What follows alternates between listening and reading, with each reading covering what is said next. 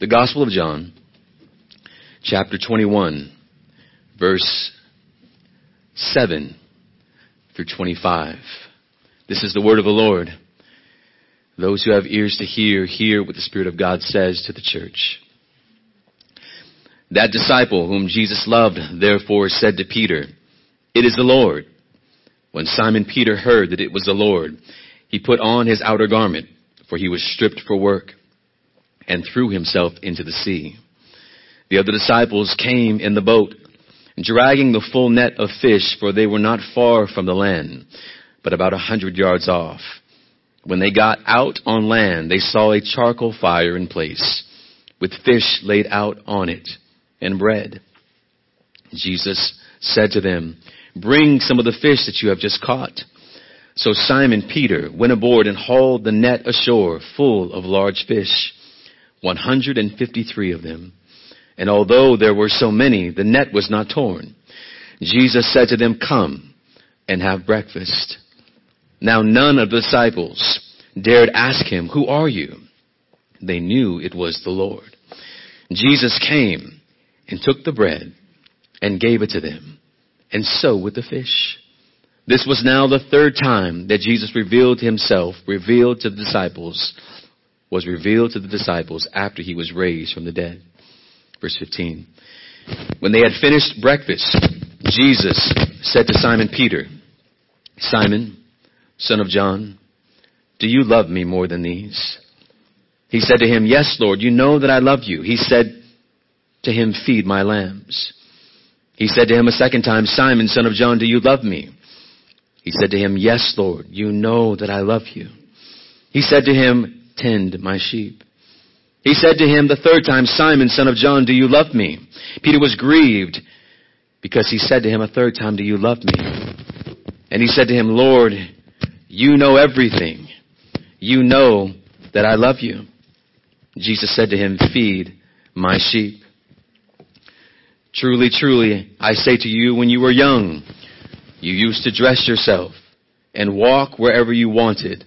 But when you are old, you will stretch out your hands and another will dress you and carry you where you do not want to go.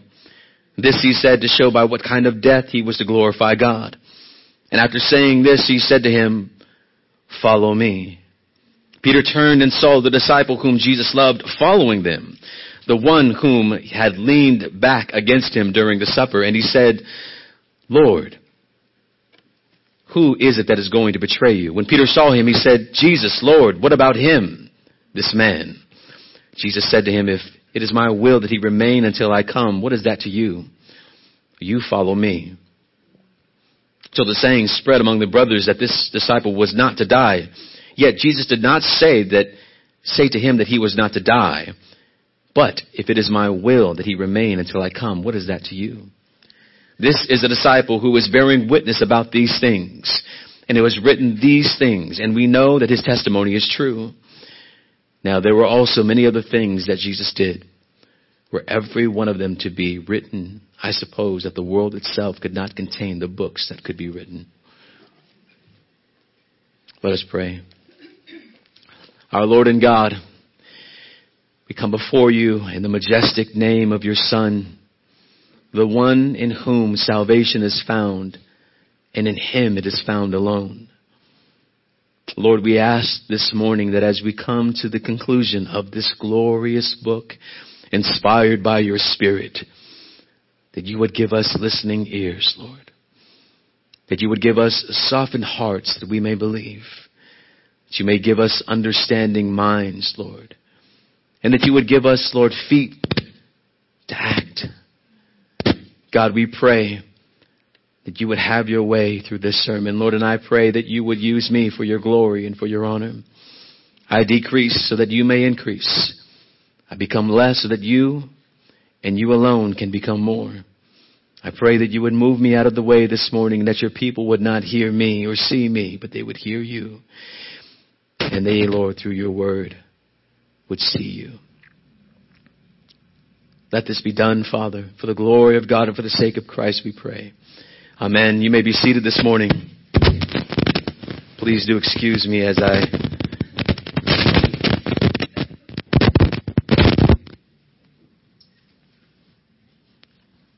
wrestle with this here.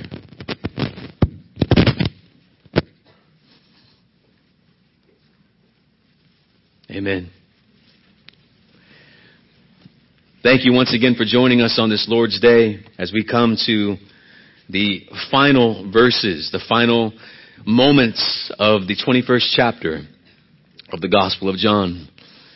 We saw last time how the Holy Spirit inspired the beloved Apostle John to give us his church one last chapter to tell of how great how glorious and how marvelous is our Lord Jesus Christ. The disciples are back on familiar grounds. Simon Peter, Thomas, Nathaniel, James, John, and two other unnamed disciples are back in Galilee, obeying the command of Christ to meet him there. Yet upon arrival, our Lord Jesus Christ is nowhere to be found the disciples are forced to do what is most unnatural and most uncomfortable for sinful people to do. To wait. We learned that they're waiting and that our waiting was ordered and ordained by God. For it is while we wait that the Lord graciously weans us, separates us from our dependence upon ourselves, and we learn what it is to depend upon God. We learn that we learn more about God and we grow closer to God in our waiting times than in our possessing times. As these disciples wait, Simon Peter in verse 3 says, I'm going fishing. They said to him, We will go with you. These men toiled all night long, all the way until daybreak, and yet caught nothing. And we learn that there is much grace in empty nets. These men had learned the, the valuable lesson that night that we would do well to take heed of in our own lives, that we alone, by ourselves, cannot fill our own nets. There is nothing outside of, of Christ that we can find satisfaction in. There is no one but in Christ that we can find our solace, our peace, and our joy, but Christ. Just as day was breaking, verse 4, Jesus stood on the shore. The Lord Jesus was redirecting the fish out of the disciples' nets.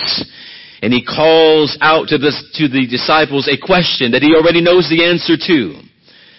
Children, do you have any fish? Have you caught anything? And they responded, as we said last week, with a pitiful, no, we have nothing. Fishermen, professionals, fishing all night, fishing all night and all of their lives on this sea, and yet they were unable to fill their own nets. He answered to them, Cast the net on the right side of the boat, and you will find some. So they cast, and now they were not able to haul it in because of the quantity of fish.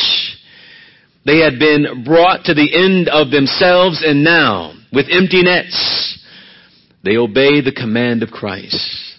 The disciples rely upon this stranger on the shore, and their nets are filled in such a way that they could have never accomplished on their own.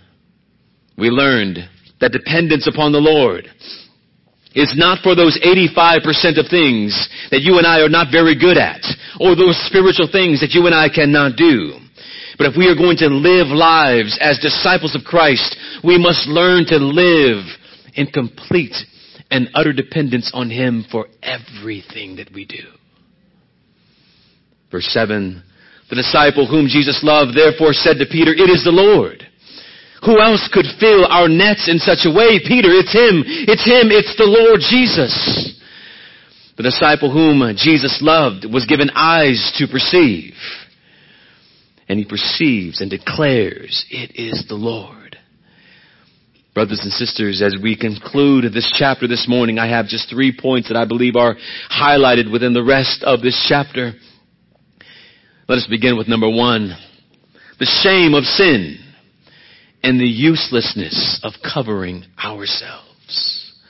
The shame of sin and the uselessness of covering ourselves. Verse 7, the disciple whom Jesus loved therefore said to Peter, It is the Lord.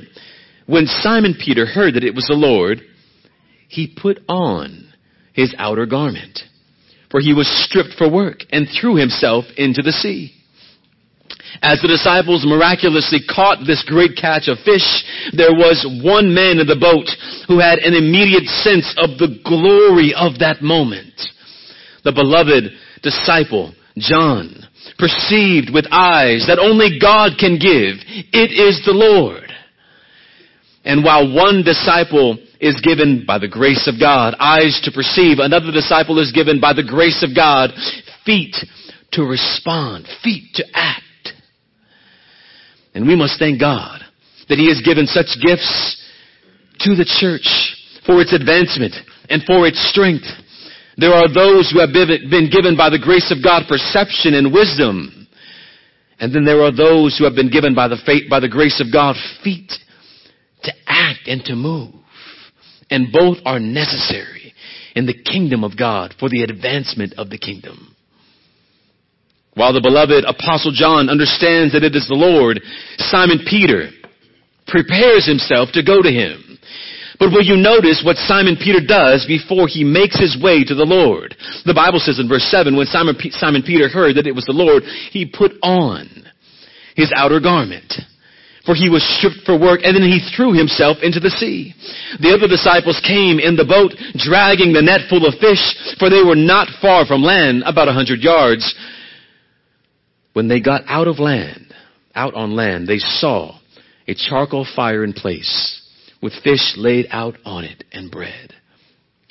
The beloved apostle John tells us that Simon Peter must have been, or was, fishing naked. More likely, Simon Peter was fishing with a loin cloth wrapped around his waist. Upon hearing the words, it is the Lord, Simon Peter responds in an, in an apparently strange way. He gets dressed to go into the water.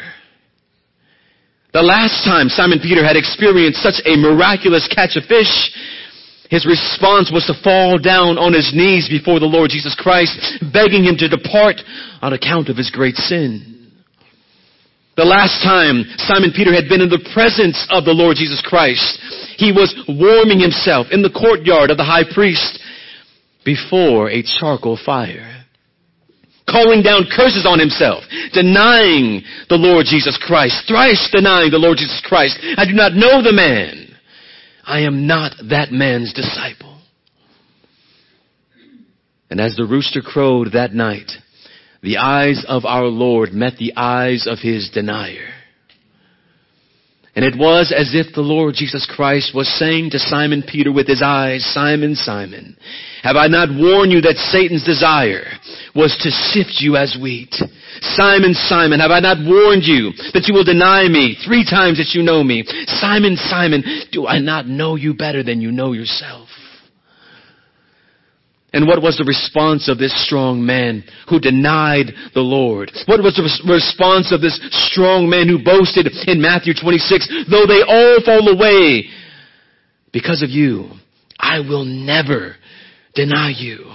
I will not deny you. What was his response? When his eyes met the eyes of the one that he denied.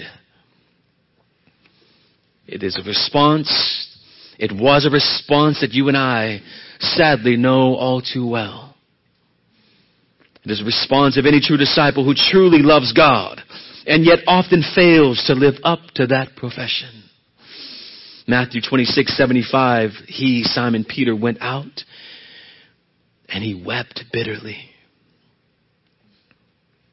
Dear ones, have you tasted the bitterness of sin?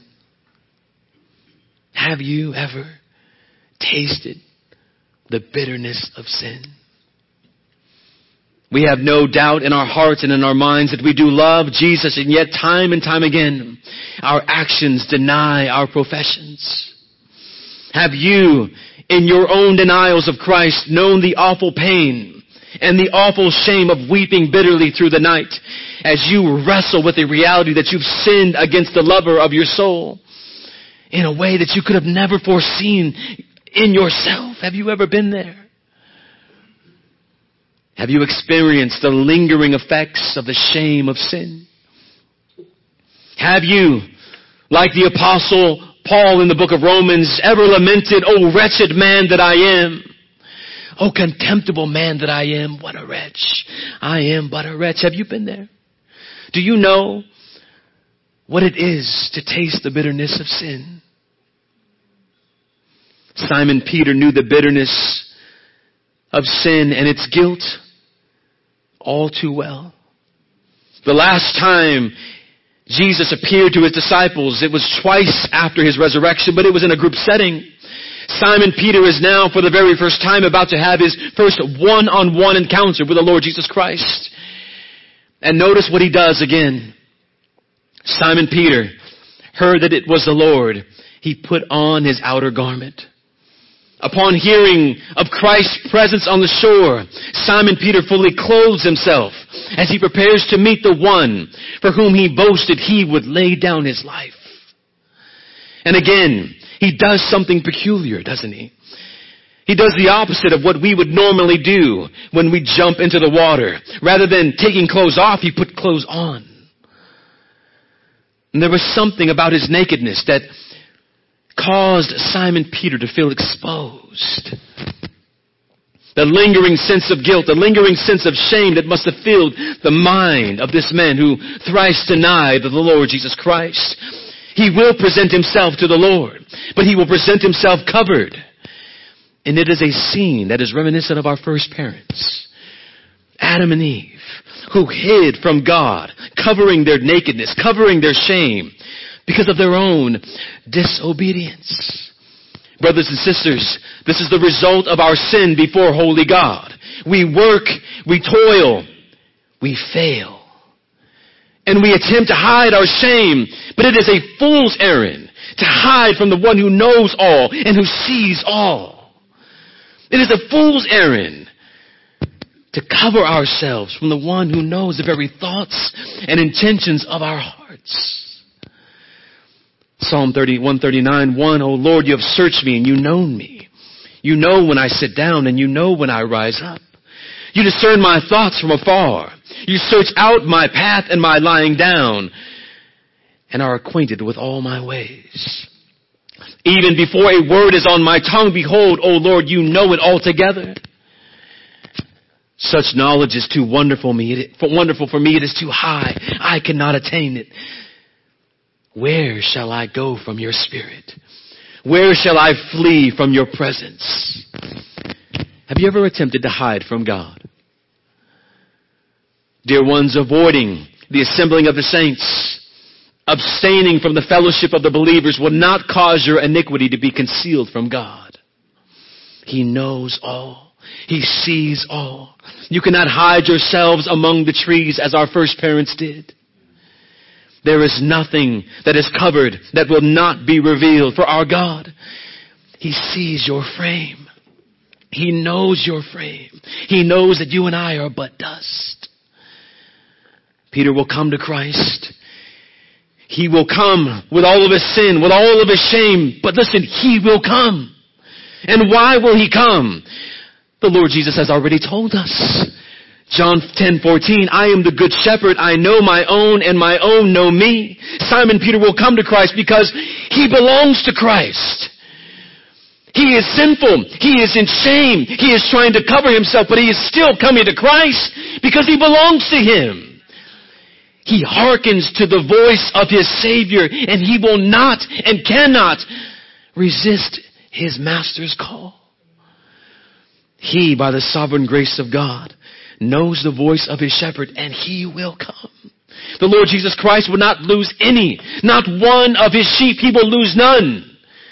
Though they stray, though they wander, they will, because they are his, they will return. None shall be snatched out of his hand. He will keep them all, preserve them all until the very end. To God be the glory for that. There is sin. There is shame. But you will come. And when you come, what happens? Number two, the grace of Christ in restoring wayward sheep. Oh, the grace of Christ in restoring wayward sheep. Look at verse 9. When they got out on land, they saw a charcoal fire in place with fish laid out on it and bread. Jesus said to them, bring some of the fish you have just caught. So Simon Peter went aboard and hauled the net ashore full of large fish, 153 of them. And although there were so many, the net was not torn. Jesus said to them, come and have breakfast. Now none of the disciples dared ask him, who are you? They knew it was the Lord. Jesus came and took the bread and gave it to them and so the fish. This was the third time that Jesus was revealed to the disciples after he was raised from the dead. But look on. When they had finished breakfast, Jesus said to Simon Peter, Simon, son of John, do you love me more than these? He said to him, Yes, Lord, you know that I love you. He said to them, Feed my lambs. He said to him a second time, Simon, son of John, do you love me? He said to him, Yes, Lord. You know that I love you. He said to him, Tend my sheep. He said to him a third time, Simon, son of John, do you love me? Peter was grieved because he said to him a third time, Do you love me? And he said to him, Lord, you know everything. You know that I love you. Jesus said to him, Feed my sheep. These men had been toiling all night and when they come to land, what do they see? They see breakfast. John MacArthur says, you know how the Lord makes breakfast? Breakfast. For them.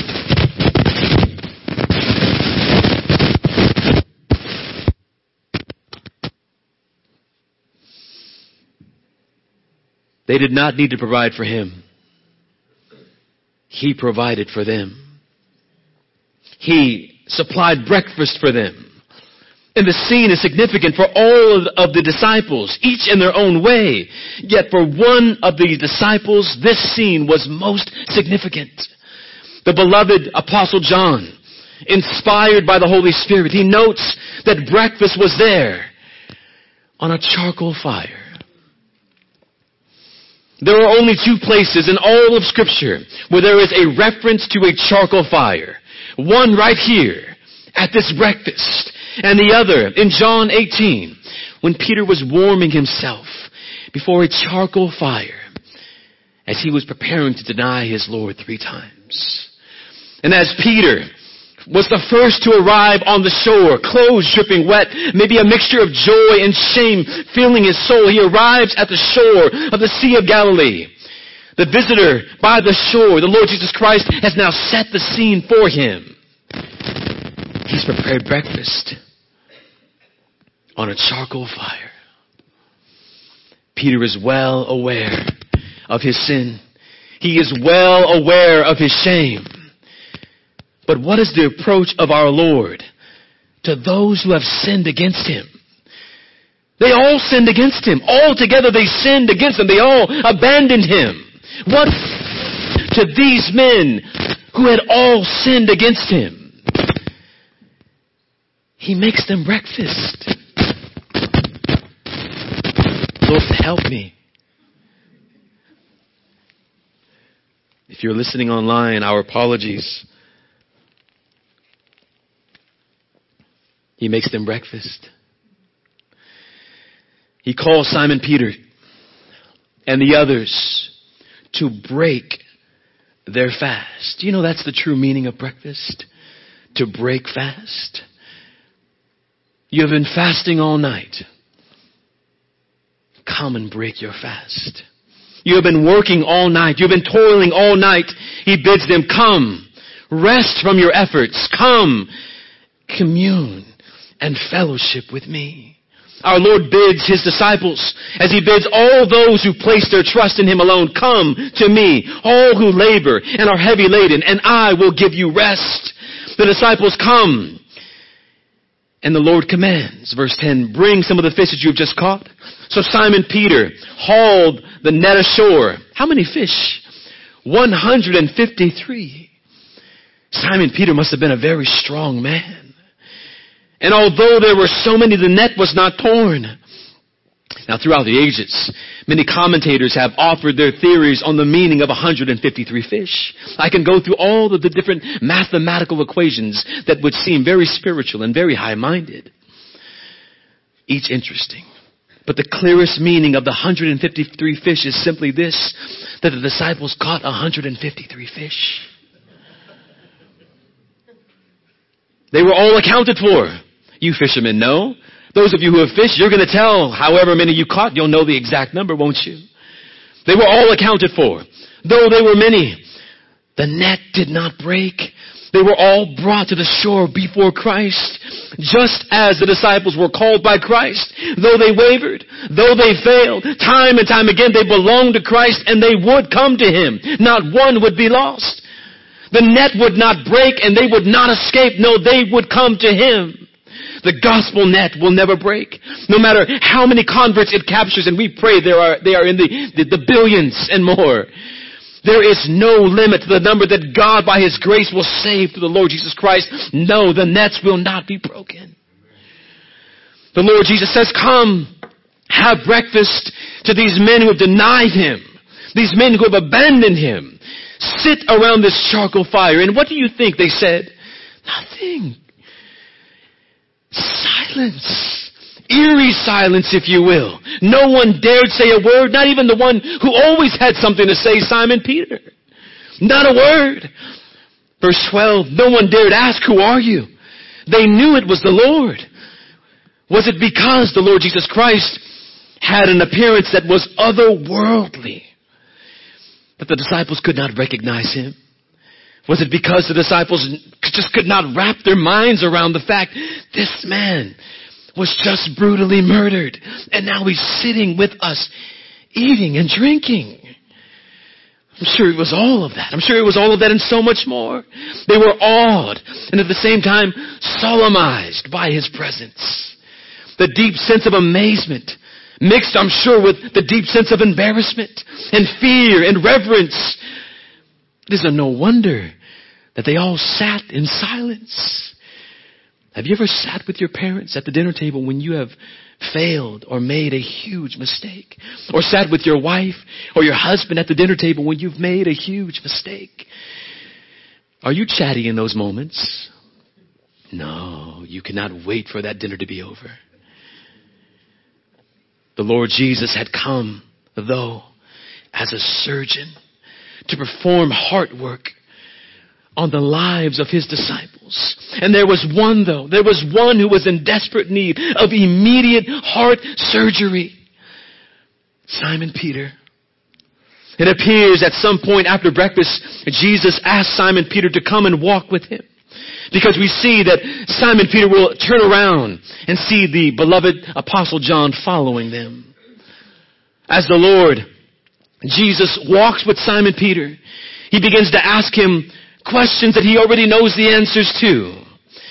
And our Lord comes as the great and skillful physician who stirs up the grief of this denying disciple. He comes and he pricks the conscience of this man to teach him a solemn lesson.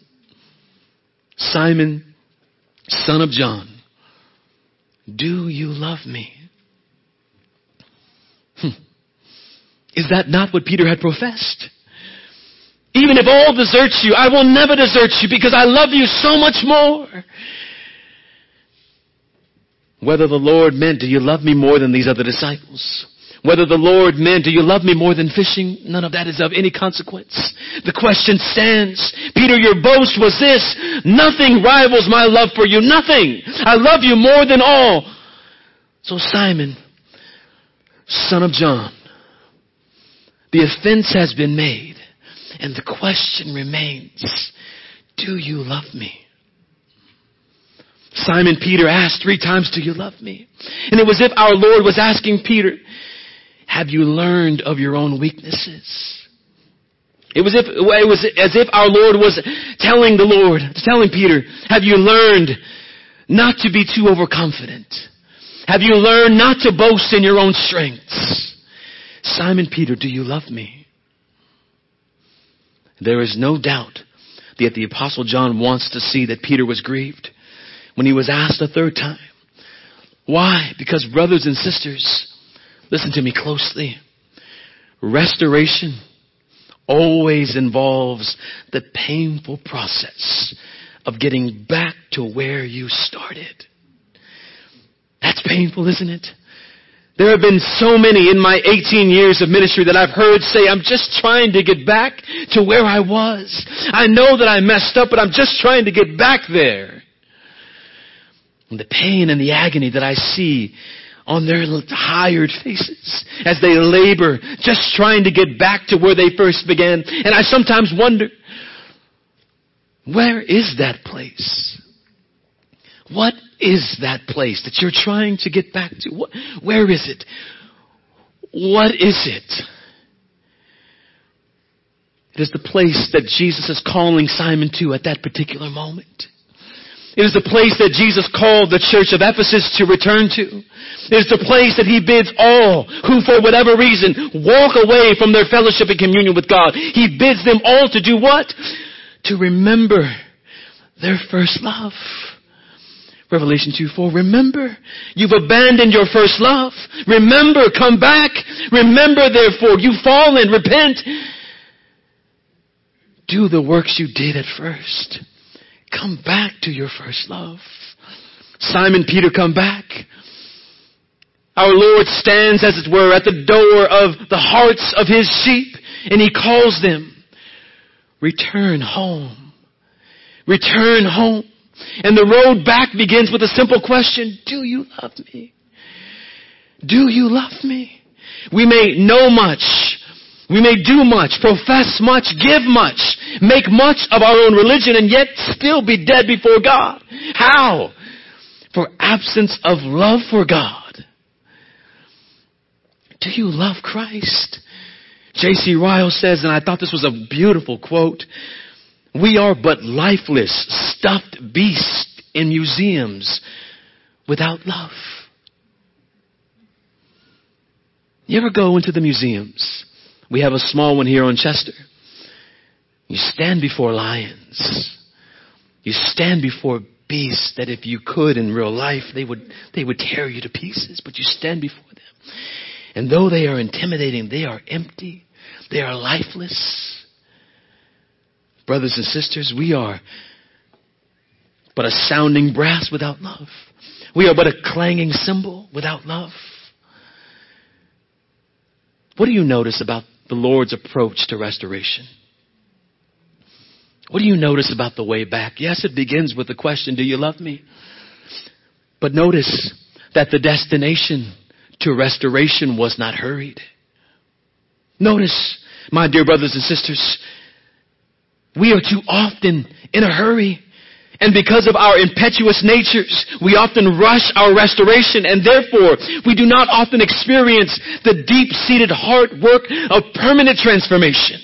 Permanent transformation that our Lord performs on the hearts of His own because we want to rush through it. We just want to get there so quickly. So our Lord, He leads Simon Peter gently patiently to repentance and forgiveness. Our Lord displays love. He displays patience with Simon Peter as he performs surgery on his heart. He does not rush into that surgery. He does not come in, cut him up, patch him up, send him out, bring in the next one. But he is the careful, loving, patient physician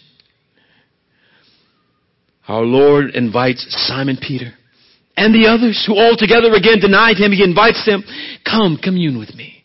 Come and break your fast. Altogether you have sinned. And besides Judas Iscariot, there was maybe no other disciple who was more ashamed than Simon Peter, the denier of Christ.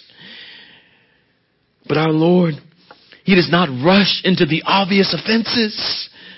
Does He? He does not sit them down and say, now listen, what you did was wrong. He sits with them. Are you listening? He sits with them. You'll get there. The offenses will come up. But for now, you've come back.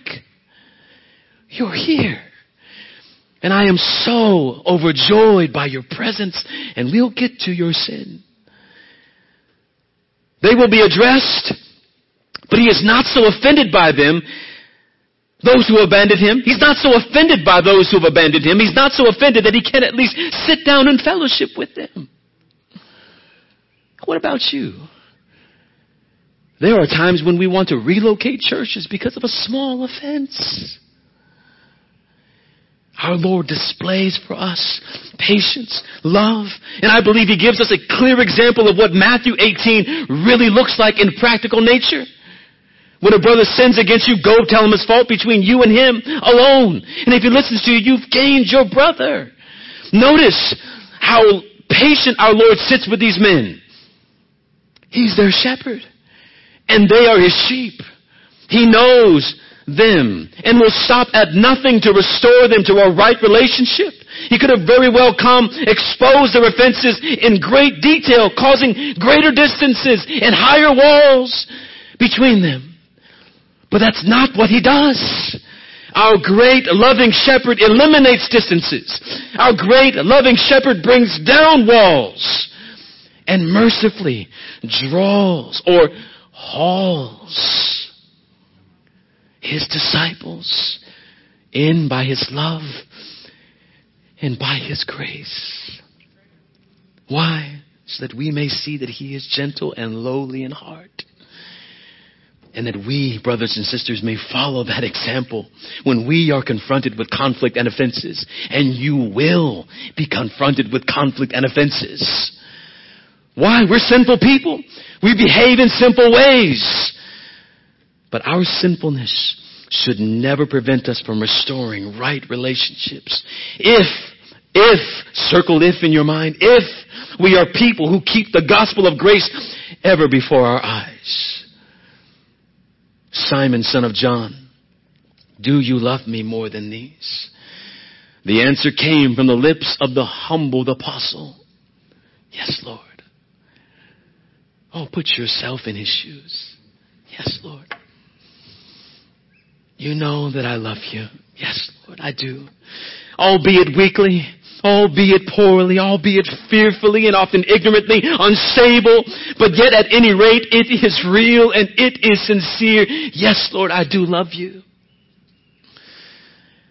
Is that not the true, the truth for many of us as well?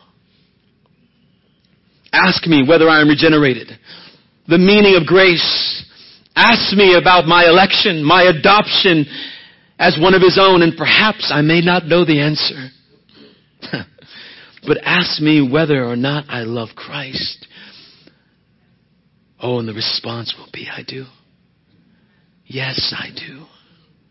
Weakly, poorly, ignorantly, unstable, and often not as I should, but I do love him. What is the great secret of loving Christ? Dear ones, the great secret is not so much a secret,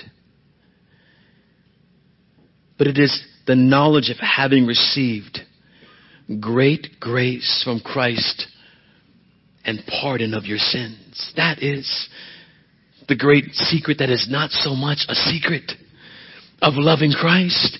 Those who love much are those who have been forgiven much. He came. He died the death that we deserved. He took our sins upon His shoulders. And we now experience the blessedness of free and full pardon. The one whose heart is full of love toward the Savior is the one who recognizes the sin that the Savior has carried for us. Dear ones, the pathway home is very sore, is it not? It's very difficult. But when the Lord restores you, listen, you would have it no other way. You would not have a cheap grace, brothers and sisters. You would not have a quick return or even a quick fix. No. Don't give me cheap grace. Make it costly. Make it hurt. That way I will value it. My mother said something to me about something that she gave to someone and how they have abused it and taken advantage of it. And I said, because they didn't pay for it. When you pay for it, you care for it. I remember being a young boy, my dad would say to me, you uh, uh, save half for those pair of Jordans and I'll pay the other half. My God, I treasured those things as if they were gold because I worked for them. Rather, you would have a Savior, a Savior, and you would savor the patience of the Savior as He takes His time restoring you and bringing you to a place of health, spiritual health with Him. You would appreciate the, the intricacies that He took as He did heart surgery in your life. You appreciate that. Why? Again, so that you will have permanent change. Permanent change. If after I broke my Achilles, I was back at my doctor's within a month, I would sue my doctor. What did you do to me? But by the grace of God, I can now run because He took His time. Thou knowest the way to bring me back.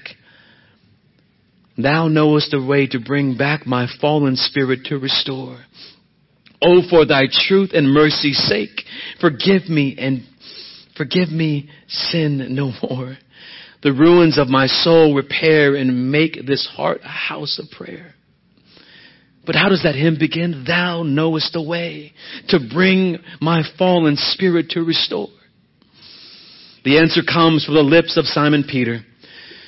Lord, you know everything. You know that I love you. When you come to him now, there is a call. And we will conclude with this the call to feed and the call to die. We have sinned. We have shame. We come. He restores. But He does not just leave you there. He calls you to action and He calls you to die. Verse 17. Verse 18. Truly, truly, I say to you, when you were young, you used to dress yourself and walk wherever you wanted. But when you are old, you will stretch out your hands and another will dress you and carry you where you do not want to go. This he said to show by what kind of death he was going to glorify God. After saying this, he said to him, follow me. Peter turned and saw the disciple whom Jesus loved following them, the one whom he leaned back against during the supper. And he said, Lord, and, and said, Lord, who is it that is going to betray you? When Peter saw him, he said to, to Jesus, Lord, what about this man? Jesus said to him, If it is my will that he remain until I come, what is that to you? You follow me. The three times that our Lord says, Do you love me? Simon Peter says, Yes. The Lord's response was, Feed. Feed my flock. Feed my lambs. Feed my sheep. Notice that our Lord does not call Simon, not only calls Simon Peter to repentance, but he also calls Simon Peter to action.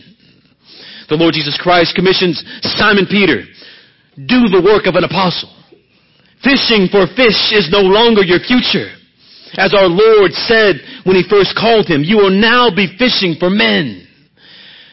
And brothers and sisters, dear ones, the grand test of our love for Christ is our service to Christ in feeding His sheep.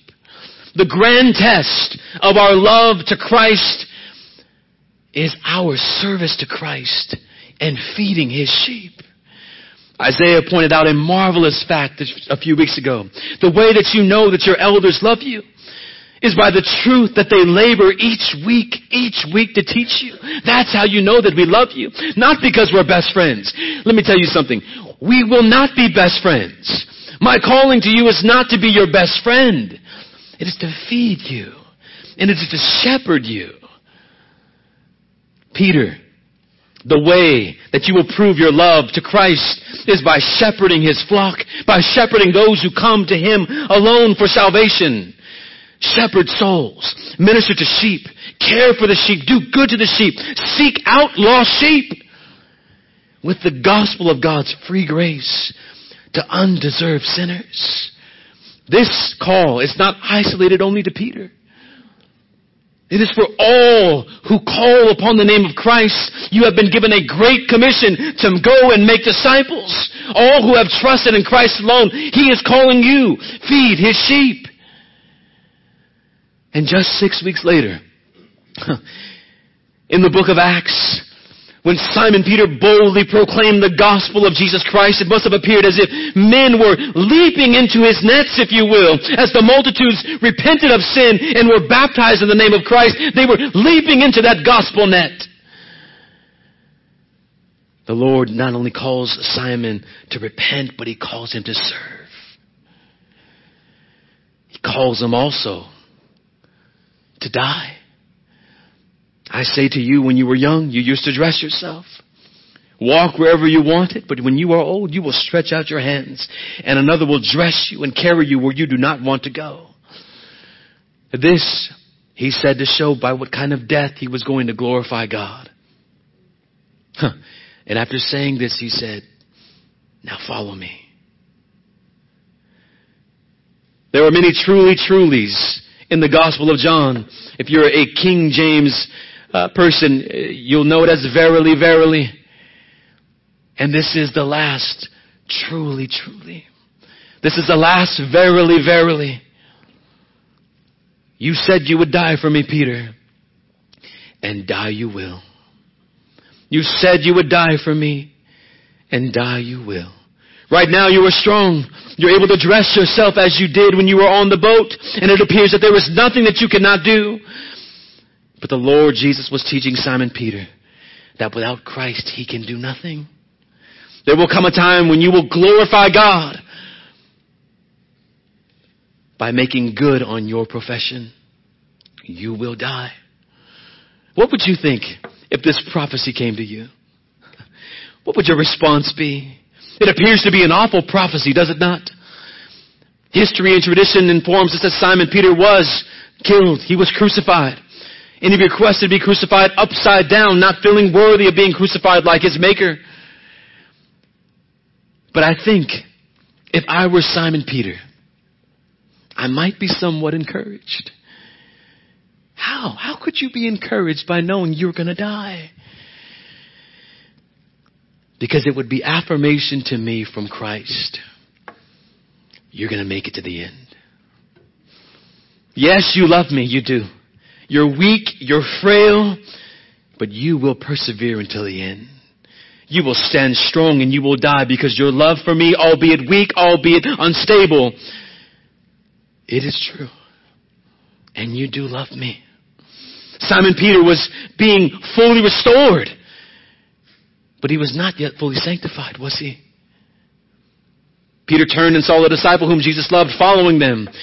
The one whom leaned back against Christ. And here's his response when he sees John following him.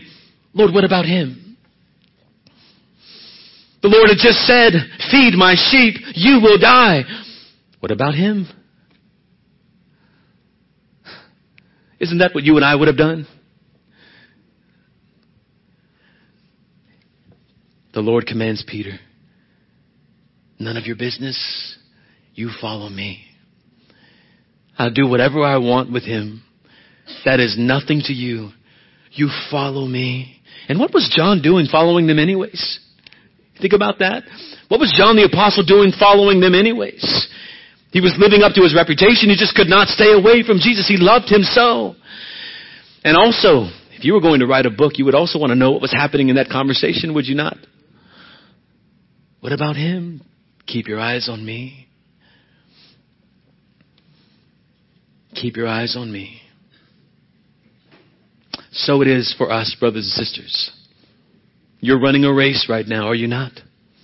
We're all striving for the same goal, but at different paces, different challenges, different successes along the ways that are all ordained and ordered by God. Keep your eyes on Christ. Fix your eyes on the author and finisher of your faith. We are all headed toward the same, by the grace of God, the same destination.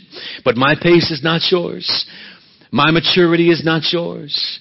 You are in your own lane, so stay in your lane. Keep your eyes on Jesus. You might die the way the country is headed. But the way you will glorify God in death as I said to my, my beloved wife last night, the way that we glorify God in death is by being ready for death when it comes. The way that we glorify God in death is by being ready for death when it comes. And the beloved disciple clears up a misconception even about himself that he would not die. The, the, the saying went on that John was never going to die. And you would think as the second century rolls around and we're going into 100 AD and John's still kicking, John's not going to die.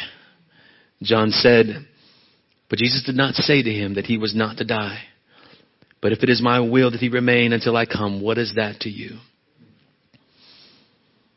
And so the gospel ends. This is the disciple who was bearing witness about these things and who has written these things, and we know his testimony is true. Listen to this. Now there are many other things that Jesus did were every one of them to be written. I suppose the world itself could not contain the books that would be written. You can only appreciate that last verse if you've actually worked your way through the entire book as we have done for the past two years and one month. September 9th, 2014, we began this glorious book. And today, we conclude this marvelous Holy Spirit inspired book. And it is a bittersweet ending for me. Though I am joyful that we have completed this entire book, I'm going home sad this morning. My soul has been fed by this book. And many, most of the theologically formative moments have taken place as we have studied through this book. But John leaves us with this encouragement in that we can never truly come to the end in the matter of God. We can never truly come to the end. We could not exasperate all that could be said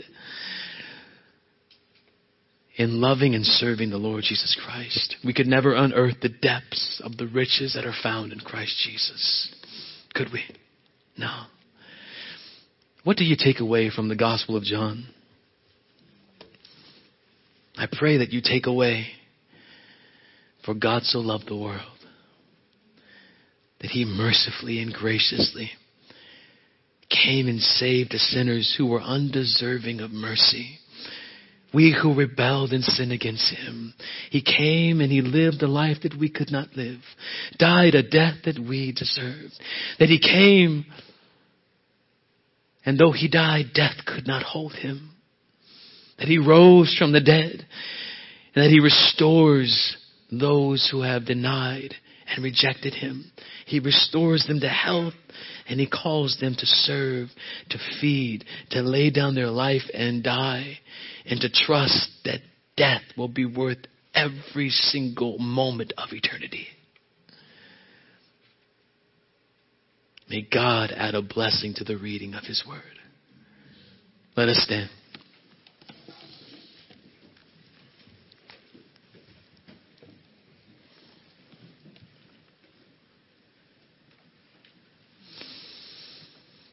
Lord, it is to the end that we come this morning.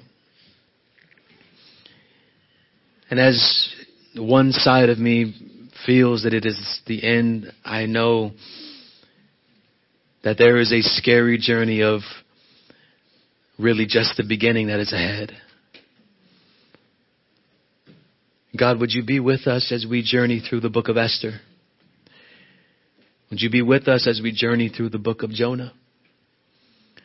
Be with us, God, as we journey through the book of Malachi and the book of Habakkuk.